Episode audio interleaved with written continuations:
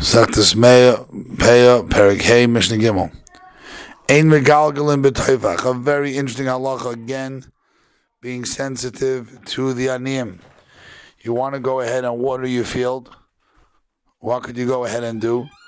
So you want to go ahead and irrigate your field, which is a beautiful thing to do. The problem is your cut crop that belongs to the ani can get totally uh, waterlogged and ruined. Therefore, comes Reb Meir and says, "You may not do that. Your obligation to uh, to um, to the ani is not to be tefach as a lotion of wetness." And he says you can be held back; that you cannot water your fields. Period. Chacham say, "I don't understand how you could make such a strong iser." They you can go ahead and make sure not to do it. Either you pick up the miser, the leket, and put it on what?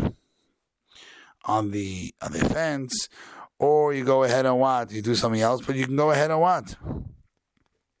Do that. And the Yerushalmi goes on to explain, and let's say you did ruin it, no big deal. You just pay him cash. And that's why they're both, we're not worried. Rabbi says, the Chum say we're not worried that what? That you're going to go ahead and, and do that.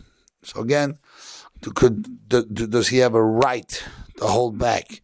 Do we say because of the ani's right, does that hold back? I can go ahead and water it. Balabai is Mishnah Dalid. Balabai is interesting Allah. You have a wealthy man, but he's traveling. So he's usually not a poor person, but now he has no money to buy food. And he took leket shiko peo ma'aser ani. What's the halacha? Tzarachli the peo ma'aser ani. The halacha is yital he could take. The first time I hold, but since he's really not allowed to go ahead and what?